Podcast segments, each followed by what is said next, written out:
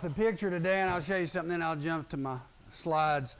I got to go uh, train with the Marines at Quantico one time, and uh, I went to Parris Island and trained with them down there, and then I went to Quantico in Washington, D.C. We're on a V 22 Osprey. That's a helicopter that flies sideways. And so I thought that was cool, so they clicked a picture, and then we took off. And uh, as we were flying sideways, I, I have that odd feeling. I look out the back of this thing, and I'm seeing the sky's on my right and the grass is on my left, and I just thought, wow, this is a unique experience. I've, I rarely see uh, sky to a side, but uh, usually it's over top my head. But uh, uh, it's a mystery. How do these things even work? So I got a mystery that way, and I'm thinking, okay, jump on this plane. We'll fly you around for a half an hour. And I did. We sat down and took off and I enjoyed it. Uh, see any other mysteries? I saw one of the Marines at the back. She was a young officer there, and uh, when we got close to landing, she just sort of slid right out of the back of the thing. I was getting ready to go grab her. I thought, well, she's leaving. No, she's tethered on. She slides out to make sure the landing gear is down into place. And then she pulls herself back in and goes like this, thumbs up. There we took off again there are a lot of questions I had, but um, they're sort of mysteries to me. I learned some of them, so I don't always know exactly what God's going to use me for or how He's going to teach me. I don't have an answer for everything, but that, I'm glad. Uh, that means God has answers. So I get to be a speaker and I get to talk about mysteries this week. And I'll give you a mystery of when I was a little kid. I was about your age. My brothers went to camp out in Colorado. We went to a navigator's camp, and it was called Eagle Rock. And so they went to Glen Eyrie, and I got to go to the other one. On the way out there, we were driving in a car from Virginia to Colorado. This is an old car. It was like a Dodge. It was about like a 52 Dodge. Pretty old at the time. and as we were driving across the country, I didn't expect anything to happen. So uh, I'm sort of sitting in the back, and I'm like you know, when you're a little kid, everything's exciting. Adults, I can still remember. It's it's crazy how I can remember these things. It's uh, mysteries. I can remember so much. Uh, the driver was Hayes Shelton, and Hayes is driving. He'd switch occasionally, have someone else drive. I can still remember. It's odd that he had opened up a glove box, take out a toothbrush. He was just really, uh, what would you call that? A little crazy on it. He brushed his teeth all the time. You know what he'd do with the toothpaste? Okay, and so he'd just swallowed the toothpaste as he'd go, put that back in there. But I can remember driving along in his old car and talk about a mystery. Uh, I never thought about this until we were driving along, and all at once we heard this big boom like that, and a back spring. They call it a leaf spring. It starts off small. You get little pieces of metal, and then they get bigger and bigger. That's why they call it a leaf spring. The back had broke, and the back of the car went down. And he, of course, tells everybody to get on this side. We're about sitting on each other I'm only, I don't know, nine or ten at the time, somewhere close to your age. And uh, as he got us over on there, we somehow got off of the interstate, or, and we thought, here's a mystery. What question crossed our mind? How are we going to get this car stopped? Then how are we going to get it fixed? And God in heaven is just smiling. And he says, I'm going to teach that little boy named Edgar Moser, about 10 years old, how I can provide for people, and he doesn't have a clue. So he gets us off of interstate in the middle of nowhere in a 52 Dodge that most people wouldn't even know anything about. If we'd have went to a car parts place and asked for a part, the person behind the counter would have probably laughed a little bit like, you want what? That'd be like us going in and saying, I need a spare tire for a stagecoach. You know, it'd be like that. And like, so God's going to provide. So we got off of this road and we, we traveled along, sort of like the car limping along. That we didn't want to sit on this side, it might cut a tire. So we pulled into this old farmhouse to use their phone. And as we went up to the farmhouse, the guy answered the door and he said, Could I help you? And I, I can remember the older people of the car saying, Can we use your phone? Because we've got to find some help for the car and don't know what to do. And the guy at the door says, What kind of car you got out there? And we said, like, I can still remember them saying, it's like a 52 Dodge. We're getting ready for the man to probably start laughing. Instead, he says this I used to have a car like that.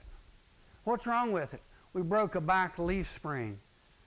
I got a leaf spring in my barn that y'all can have. You just got to get somebody to put it on. Okay, we need a part in the middle of nowhere, and God brings us to a farmhouse. The man answers the door and used to have a car like ours. And oh yeah, that part's right. It goes out and gets the part. We have someone put it on. We're back on the road in probably in an hour. How would you explain that mystery? That's a miracle. Has to be. Out of all the miracle, he happens to have us pull up to a farmhouse that just happens to have what we need. Now, some people who are not believers would say that's just a coincidence. Really? Or y'all got real lucky. I don't even like the word luck. I know you say, well, I use that. I don't, I'm not preaching. I just say I don't like it. I don't like to say, hey, good luck. Luck has nothing to do with it. It's God's grace. God leads us to a farmhouse and a miracle occurs. Uh, that was a mystery to me. How are we going to get this thing back on the road? And God says, I've got this last night when I started talking about mysteries, Psalmist David, I hope you didn't miss this. The Psalmist David looks up and he reads, he writes this verse. It basically says this God, I look up and I see all this planet and this world, and you've got stars and all these. If I ask you right now, count all these stars, you'd say, Yeah, Edgar, you're crazy. Uh, count these stars. God knows them by name. So he says, Count the stars? No, I named the stars. And the psalmist says, as I look at those stars, I'm just mesmerized to think, who am I that you even care about me? Who am I that you even take notice of me? So we went into Luke 15 and we gave you the answer. We found our answer by solving this mystery. There are three lost things. Review time. what was the first thing lost? Uh, there he is. You're exactly right. We have a lost sheep. Number two, yeah, I had a coin that was lost. By the way, that looks like uh, Caesar on that coin. Is that coin valuable? I would think it is. What's the last one? So the coin, and then we go down to the sun, and I said, which one's more valuable? We'd say people are more valuable, I would think. But I'm just saying the story, this is a parable. It's an earthly story that has a heavenly meaning. My point was this here's a mystery does God really love us? Or why does God even care? Is what the psalmist is saying. God does more than care, He loves you. And He picks three valuable things to these people. The lamb was valuable because the shepherd left how many sheep behind? 99 to go hunt this one. That lamb must be valuable. The woman sweeps her floor.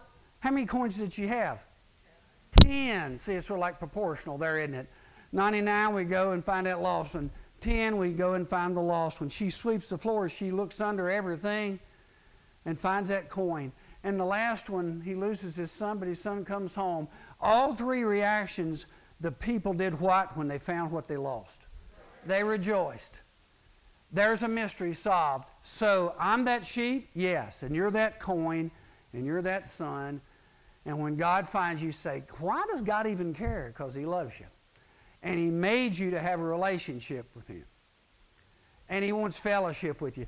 So the mystery to God, God knows all things, I'm just saying that, but sort of like the mystery to me is God made us to have friendship and fellowship and a relationship with Him, and we run the other way. It's sort of like, hey, I bought me a dog, finally. We take the leash off, he runs away. Well, so much for that friendship. I, I bind a dog and I have him as my pet, and God makes us to have us as close friends to Him. We take off and run the other way. So God says, I long for you to come home. I long to find you. I gave you this example that we're sort of like that. What's that name of that stamp?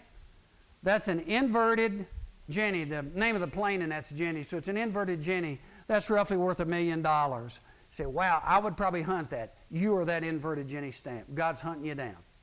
Maybe He'll find you this week at camp. The mystery is, I don't know. Matter of fact, I don't know when the end of the world is. That's a mystery. They asked Jesus, When's the end of time? Jesus says, That's not for man to know. Only the Father knows. Not even the Son knows. And you say, He must know now. He's in heaven. I, I don't know, but I'm just saying, I don't know when the end of time comes. That's a mystery. So here's a mystery. There's the place in England that's called Stonehenge. The mystery is, I don't know how it was built. How can that thing on the plain of Salisbury Plain in Wiltshire, England, that each little stone weighs 25 tons. How was it built? I don't know. So there are going to be some unsolved mysteries. So I'm going to pick a mystery today out of the Bible.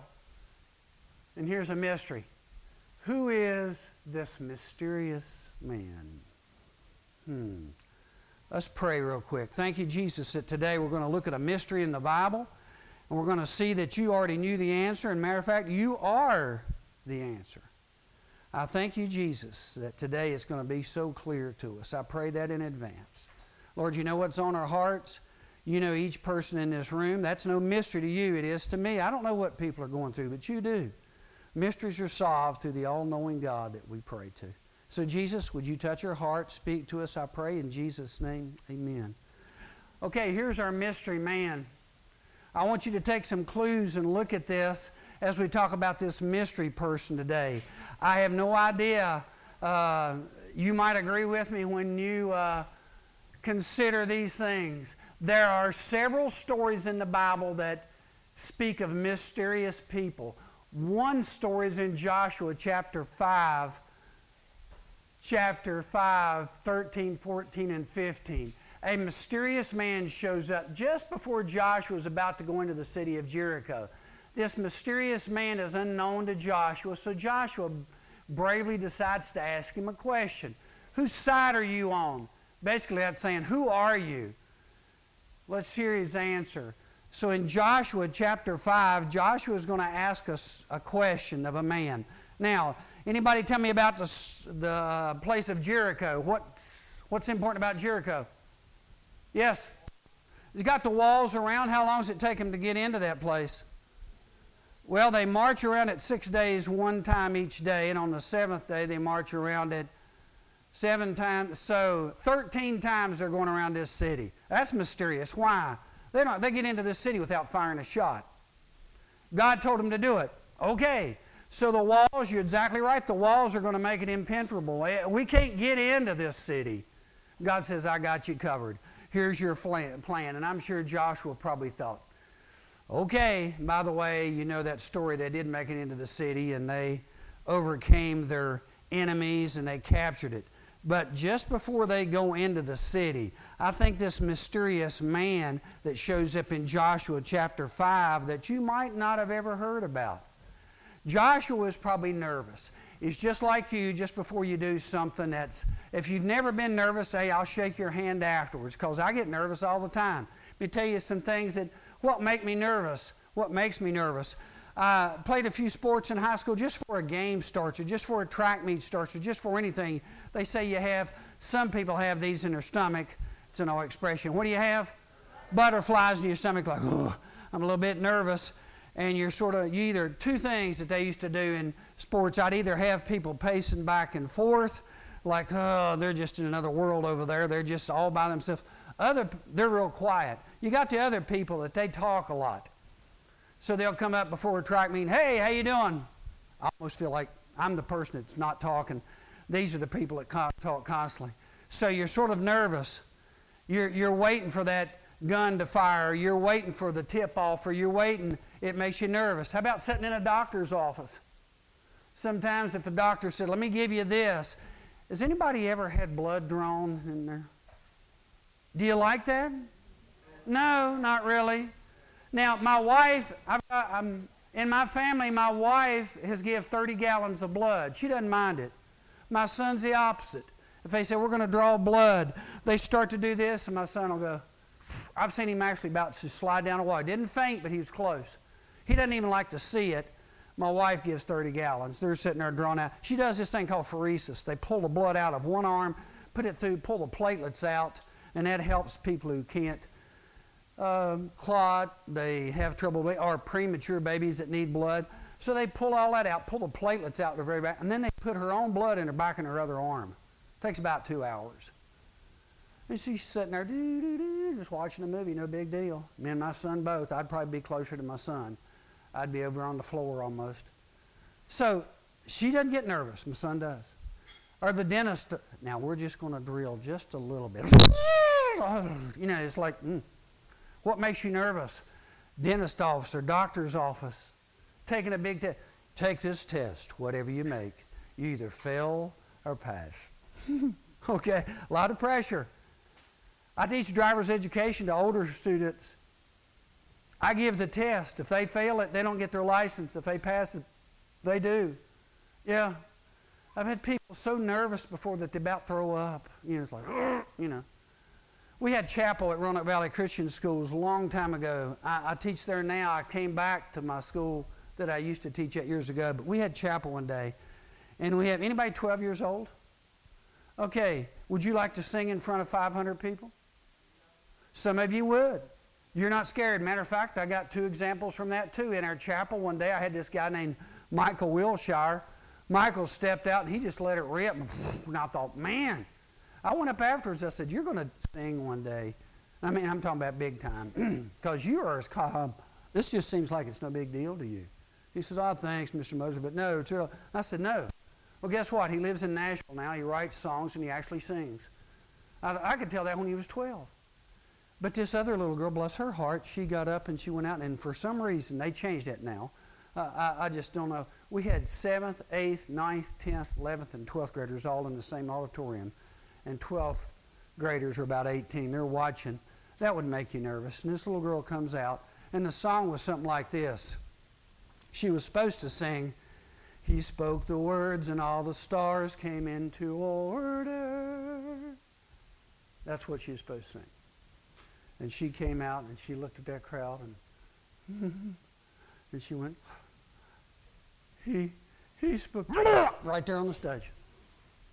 I thought, oh, I felt so sorry for her. Everybody else laughed, you know, yeah, look at that. And I thought, you don't know what she's going through right now. I thought, oh, bless your heart. I mean, if I mess up, like last night we got up here and Stephen was good and we finally figured it out. It's just a breaker switch over there. It kicked off a computer. I've been doing this long enough that it doesn't make you too nervous. But if that's the first time I'd ever spoke, I'm thinking, oh, but this doesn't work. That, that girl felt like that. Bless her heart, she threw up on the stage, nervous. So is she nervous? Yes. Now I want you to take all those nervous situations, and that's Joshua. Why? Joshua, I think, is pacing back and forth. We got to go into a city tomorrow. This is our first big battle. Never have fought too much. I don't know if the men are ready. I don't know if everybody is ready. I know if we win this thing, we are. Uh. Is he like that? Sure. Sure, he's just pacing. And as he turns around one time, he goes, You know, if I and backs up and he sees this mysterious man. Hand probably goes on his sword, but he's nervous. And he's sort of going to ask him, Are you for us or against us? Because if you're against us, that's what Joshua will probably do? He'll draw his sword. If you're for us, then he'll say, Why don't you lower your sword? Because this man's got. So you either lower your sword if you're on our side, or I'll draw mine because we are going to be in a battle. So he sees this mysterious man. By the way, is Joshua by himself? Just for a second, the story, the Bible doesn't really say this, but I have a feeling he is. I think the soldiers over here, some of those Green Beret, Army Ranger, Navy SEAL kind of people, yeah, they're ready to conquer the world. They're going to charge hell with the squirt gun. I mean, yeah, you know, they're, they're over jumping up and down. Joshua's got that group, like, yeah, they're going to be fighting tomorrow. They're excited. Joshua's all by himself. He's probably going, oh, I got to lead these people. No pressure. Who did Joshua take over for? Moses. No big deal. Just got to fill the shoes of a man who led a million and a half people. I get to take over for Moses. And now I get to be a general in the army, and now I get to lead them into Jericho. And Jericho's got walls so wide. Some Bible scholars say this, and I believe it. They said the walls are so wide that you can build houses on them. Well, does the Bible say that? Rahab lived on the wall. Really? Her house was built on the wall. You could put a chariot and drive it around. This wall is basically probably seven or eight feet thick. So, our first game, if this was a football season, he's the coach. He's sitting over there. The players are jumping up and down. Here's the coach just going, oh. First game, state champions, undefeated two seasons, and we get to open our season with them this year. Yes, you know. Joshua's nervous. Now, if you got the picture, here's Joshua chapter 5, verses 13 and 15. Now, when Joshua was near Jericho, he looked up and saw a man standing in front of him and a drawn sword in his hand. Remember what I said? If he's got a sword that's drawn, Joshua says, You either lower that sword, and if you're on our side, you will, or I'll pull mine. He wasn't expecting the battle to start this early. I thought Jericho was tomorrow or the next day. We're just praying. We're getting our head in the game here to ready for Jericho. He looks up and he sees a man. First of all, Joshua's probably thinking, How did you get over here close to me? Not that Joshua's got people around him, but chances are if he's a general, he might have what we call what? Bodyguards, yeah. There he's Navy SEALs that stick close to him. When I trained with the Marines down there, I met a guy that uh, I shook his hand and and he was a chaplain in the Navy. Marines don't have chaplains. Actually, Marines are part of the Navy. Anyway, he was a chaplain. I spoke to him. I don't even know if he was saved. How can you be a chaplain? It's just a job to them. So I spoke to him and I didn't really. Then this young man came over and he's sort of like the aide de camp to the. He's the next. He's right close to the chaplain. Basically, you know what he is? He's a bodyguard for the chaplain. Because chaplains aren't supposed to carry weapons. This guy can. And I spoke to him, and he was a Baptist from North Carolina. We had a great old time. He was saved. I was glad. I said, Do you know the chaplain? He said, Not sure. It's funny, the guy that's assistant to him has got no rock solid in his faith. I heard the chaplain have a chance to share one day, and he got up and read a poem. I thought, Really? I mean, I would be disappointed if I had chapel with you guys and I just got up and Twinkle, twinkle, little star. Some of y'all would walk out the door going, Who was that? I want something from this. Well, the chaplain never even said too much, but this bodyguard, that would stay close to him. So he actually would, yeah, if his life's in danger, the bodyguard would take over. I have a feeling Joshua's got some bodyguards, only they're a little distance from him, and Joshua says, Leave me be, I want to pray. Suddenly, this stranger shows up, this mysterious man. Joshua's probably thinking, First of all, how'd you get over here close to me? He doesn't say that. And then he reaches, and the guy's got a sword drawn on him. So Joshua asks an amazing question Who are you? Are you on our side or their side? And your answer is going to depend on what I do. Because if you say I'm on their side, guess what I'll do? It'll be on right here. What if he says, I'm on your side. What would Joshua do? Sword goes back. I don't know who you are. I've never met you before, but glad you're on our side because you look like a big guy. The man says an amazing answer. Hmm. Joshua went up to him and asked. I think that's bravery right now. He comes up to a total mysterious man, stranger, and goes, Whose side are you on? Are you for us or for our enemies? And the man's answer is neither. Joshua's like, I wasn't expecting that. You're on neither side? No, because what Joshua is saying, if this man says, I'm on your side, who's in charge of the Israelite army? Joshua. So if this man says, I'm on your side, he just now said, Joshua, you're my commander. If the man says, I'm on the enemy's side, then their commander's in charge. You know what he says by saying neither? I'm on not, I'm commanded by no one. I am the commander. Oh, when he says neither, so who's going to tell you what to do, us or them? Neither. Neither. That's an odd answer. Story continues. Neither. Whose side are you on? Are you for us or for our enemies? Neither, he said. But as commander of the army of the Lord, I have now come.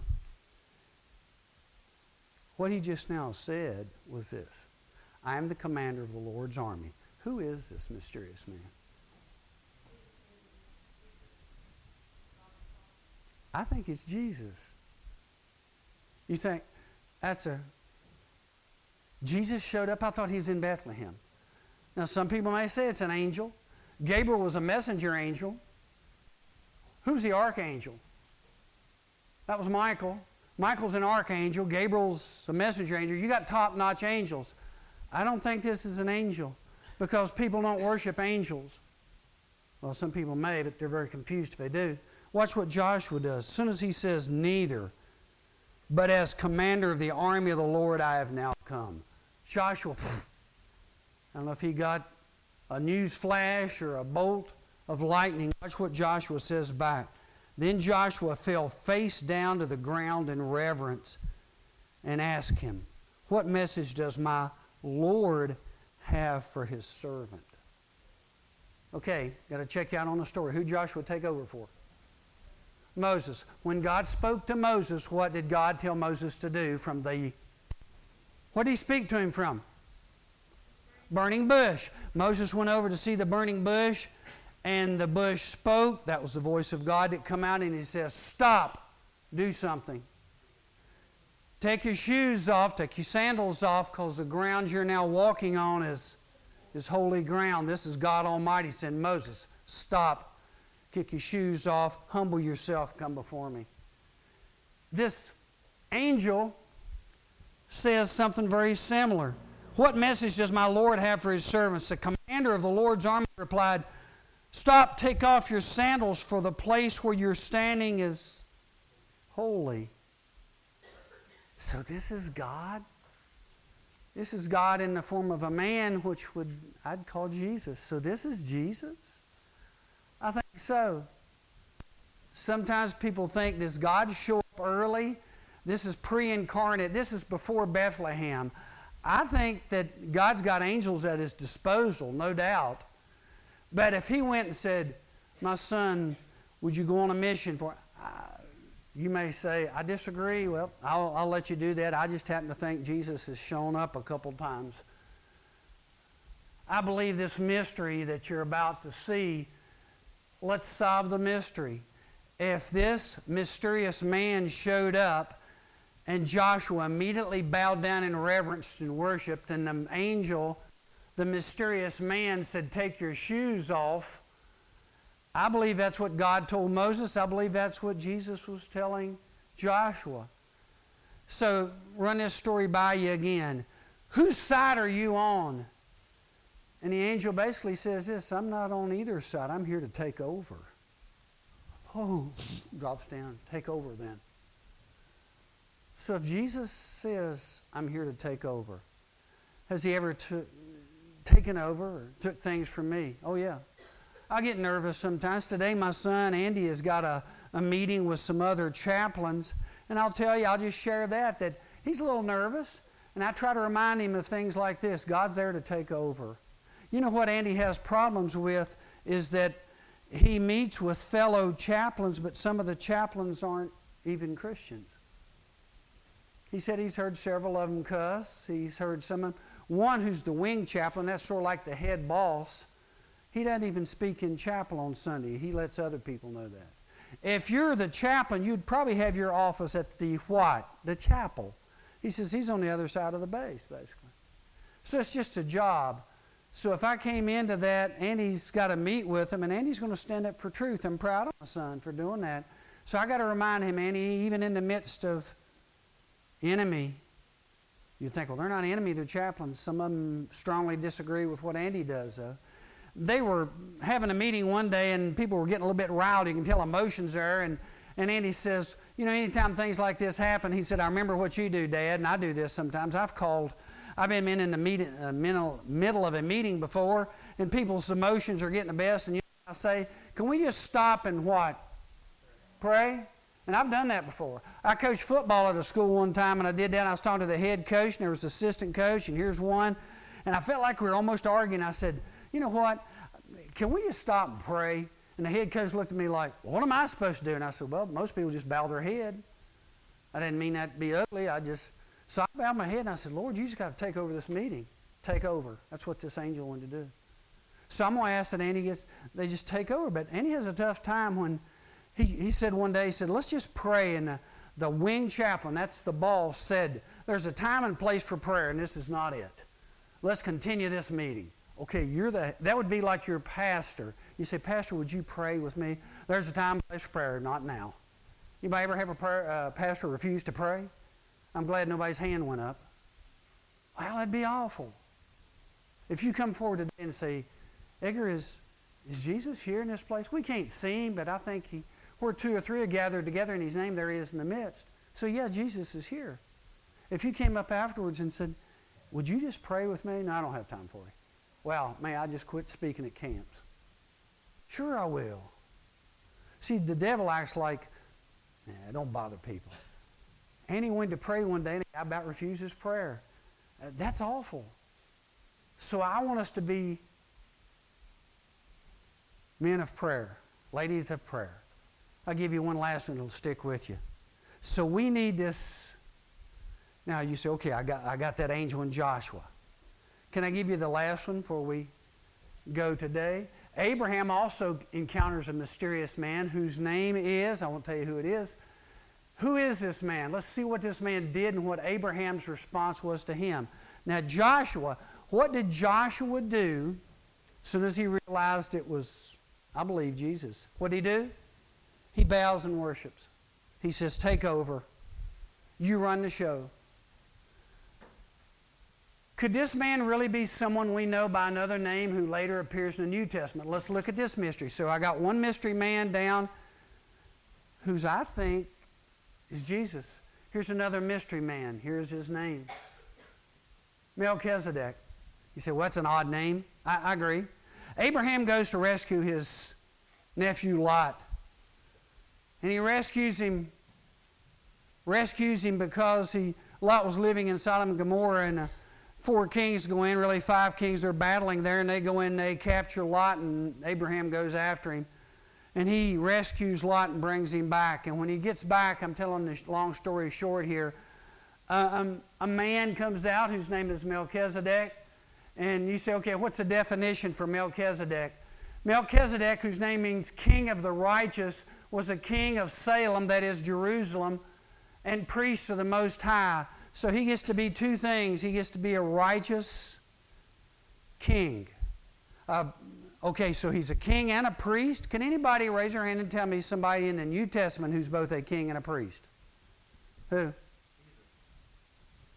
He's both. He's the King of Kings, Lord of Lords. He's like a priest. Well, technically, I know that sons of Aaron were priests, but Jesus was he got up and read the scrolls in the temple, yes, and soon people looked at him as though, man, where does this guy who come up in the poor town of Bethlehem preach better than anybody around here? So, yeah, he's holy. So we've got to have a king and a priest and put them both together. Here's what Melchizedek, his story is. I think Joshua's story of the mysterious man. Well, Melchizedek, let me read you this. This is from the Old Testament. Then Melchizedek, king of Salem, brought out bread and wine. What does a priest do when you have communion? Isn't that amazing? Well, another coincidence. About like y'all finding that spring for the 52 dollars. No, it's not a coincidence. Abram comes back, Abraham comes back from rescuing Lot. The priest comes out, Melchizedek. He offers, to me, this is sort of like, well, maybe he's just giving them something to eat and something to drink. Okay, you can, but it just reminds me of communion when he gives them bread and wine. Only a priest can offer that. He was priest of God Most High. Mm, quite a title. And he blessed Abram. Only a priest can bless you. Saying, Blessed be Abram. Hadn't had the name changed to Abraham yet, but you know who I'm talking about. Blessed be Abram by God Most High, creator of heaven and earth. Praise be to God Most High, who delivered your enemies into your hands. Then Abram gave him a tenth of everything he had. What do we call that today in church when you give a tenth? You're tithing. So Abram gives his priest, he really pays his tithe. I've never heard of tithe in the Old Testament before. It's only the 14th chapter of Genesis. Tithing hadn't been invented yet, so to speak, if you want to call it that. This priest comes along, this amazing, mysterious man, Melchizedek, and blesses Abram. Where our forerunner, Jesus, has entered on our behalf, he has become a high priest forever in the order of Melchizedek, Hebrews in the New Testament tells us. It's like we've got a person named Jesus who was a lot like Melchizedek. I happen to think that, you may disagree, I think Jesus is Melchizedek. Not every preacher thinks that, I'm just different. Hebrews 7 This Melchizedek was king of Salem and priest of God Most High. He met Abraham returning from the defeat of the kings and blessed him. Abraham gave him a tenth of everything he had. First, the name Melchizedek means king of righteousness. who would you give the name righteous to? Only Jesus. Now, we've been made righteous if you trust Him, but King of righteousness and King of Salem. Salem is another name that later would be Jerusalem. Who's the King of Jerusalem? That's Jesus. King of peace. We've been calling Jesus another name. Jesus is the what of peace? You've heard this other title? Prince of peace. Without father or mother. Now, you tell me who did not have a father and mother. That must be. Yeah, Jesus. Jesus had no father or mother. Well, he's got God the Father. I know the Trinity, God the Father and God the Son. But when Jesus came to earth, you say, well, Mary was his mother. But basically, Jesus had no father or mother. Without father or mother, without genealogy, without beginning of days or end. Oh, that was a big clincher right there. Without beginning of days or end. He has no beginning, he has no ending. He's eternal. Resembling the Son of God. Yeah, I would think Jesus resembles the Son of God pretty good. Now, there have been many of those priests since death prevented him from continuing in office, but because Jesus lives forever, he has a permanent priesthood. Therefore, he's able to save. This is a key verse. He's able to save completely those who come to God through him because he always lives to intercede. If you were to ask Jesus today and say, Jesus, do you still show up? Yeah, he's showing up now. Now, I can't see him. He's not that mysterious man that showed up to Joshua and said, I'm here to take over. He's not this mysterious Melchizedek that blessed Abraham. But I, I think we can, you see, I can sense God being around us. Well, guess what? He's trying to do, verse 25, like he's done all his life. He's able to save us completely. Now, if he saves me completely, what else do I need to do? Nothing. He saves me completely. So I don't want to change or add anything to that. So he offers Abraham offers a tithe to him. He gives him things. In turn, he gives him bread and wine, which is like what the priest would do for communion. And I think we've got another image of Jesus right here before us. Hmm. The mysterious man in Joshua's story, he did not have his name. The Bible calls him the commander of the Lord's army. I think that was Jesus shows up to Joshua to say, Joshua, take a good breath, calm down. We're going to win this battle tomorrow. But God, they got so many tall walls and they got so many soldiers. And I'm sure he gave Joshua some advice to say, be strong and courageous. I'm with you. Joshua felt battled, felt better, and by the way, that battle was God's walls came tumbling down, they'd take over the city. Hmm. This mysterious man calmed Joshua. Later, Abraham has a mysterious, or in the book of Genesis, a mysterious person shows up. Abraham has just won a battle and comes back, and this mysterious man shows up. By the way, if you don't think this is a mysterious man, he's, he's mentioned in the Bible three times Genesis, he listed in, in, Hebrews right there. I gave you those verses. But one of the times in Psalms, Psalms 110, the psalmist David says something to this effect, basically that we have one coming, that's the Messiah, who's in the order of Melchizedek. Melchizedek, mysterious man, he's only mentioned three times in the entire 66 books of the Bible. Pretty mysterious. Can we get a big description? I think he just shows up. It's almost like he shows up and then does what? Disappears. Wow, that's pretty mysterious. I think so. He just shows up and disappears. He shows up to bless Abraham, and then he shows up again, referred to in Hebrews. I think Melchizedek just happens to be Jesus. I think the commander of God's army is Jesus. My mystery for you today is going to be hopefully solved. Jesus shows up even before Bethlehem. And he shows up today. Pray with me. Dear Jesus, I'm glad you can show up, and even when we don't expect it. Joshua was startled by a man whose sword was drawn. You weren't there to take sides, you were there to take over. You weren't going to be on Joshua's side and let Joshua command you. Jesus, you were there to be the commander of Joshua. Lord, it's the same thing today as you speak to hearts. You're not here to help me do the best I can and hope that I get to heaven. You're here to take over for me and be my Savior. And there you promise me I'll get to heaven. The Bible says, Whosoever shall call upon the name of the Lord shall be saved. You're not here to try to make me a better person, to turn over a new leaf just to do the best I can. You're here to take over. You're here to say, Let me be your Savior. I will forgive you of all your sins. I'll cleanse your heart. I'll wash you clean. I will fill you with the Holy Spirit, and I'm here to take over. Lord, I'm glad you do that. I'm glad you're the commander of my heart and my life. You are the commander, and we are the soldiers beneath you. So, Jesus, you're here today, just like that mysterious man in Joshua's story, just like the mysterious man that showed up to Abraham. They called you a high priest of righteousness. You still are. You're the Holy of Holies. You are the King of Kings. And again, I say, like David, who are we that you even take notice of us? That's a mystery. But part of that mystery is because you love us and want to know us better. The Bible says you loved us before we love you back.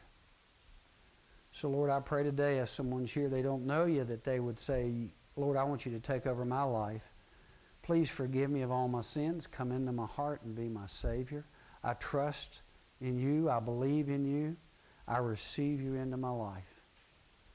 And Jesus says if you pray that prayer, that whosoever shall call upon the name of the Lord shall be saved. He'll come into your heart. He'll be your Savior. He'll change you. Bible says, in him, if a man be in Christ, he's a new creation. So another mystery solved. Can we be saved? Absolutely. Some people wonder, how do I get to heaven? By receiving you, Jesus, as Savior. So, Lord, thanks for the two reminders of the mysterious men one with the title of commander of the army, the other one with the title of Melchizedek, king of righteousness. Show you had to be a king and a priest, and Jesus, you're both. You're a high priest, and you're our king of kings. Thank you today for chapel. Please speak to our hearts, Lord. The whole reason why we have chapel is to remind people of you and to remind them that you love them and want to know them, and you want them to know you. So, Lord, may we trust in you. In Jesus' name, amen. Mysterious men revealed today.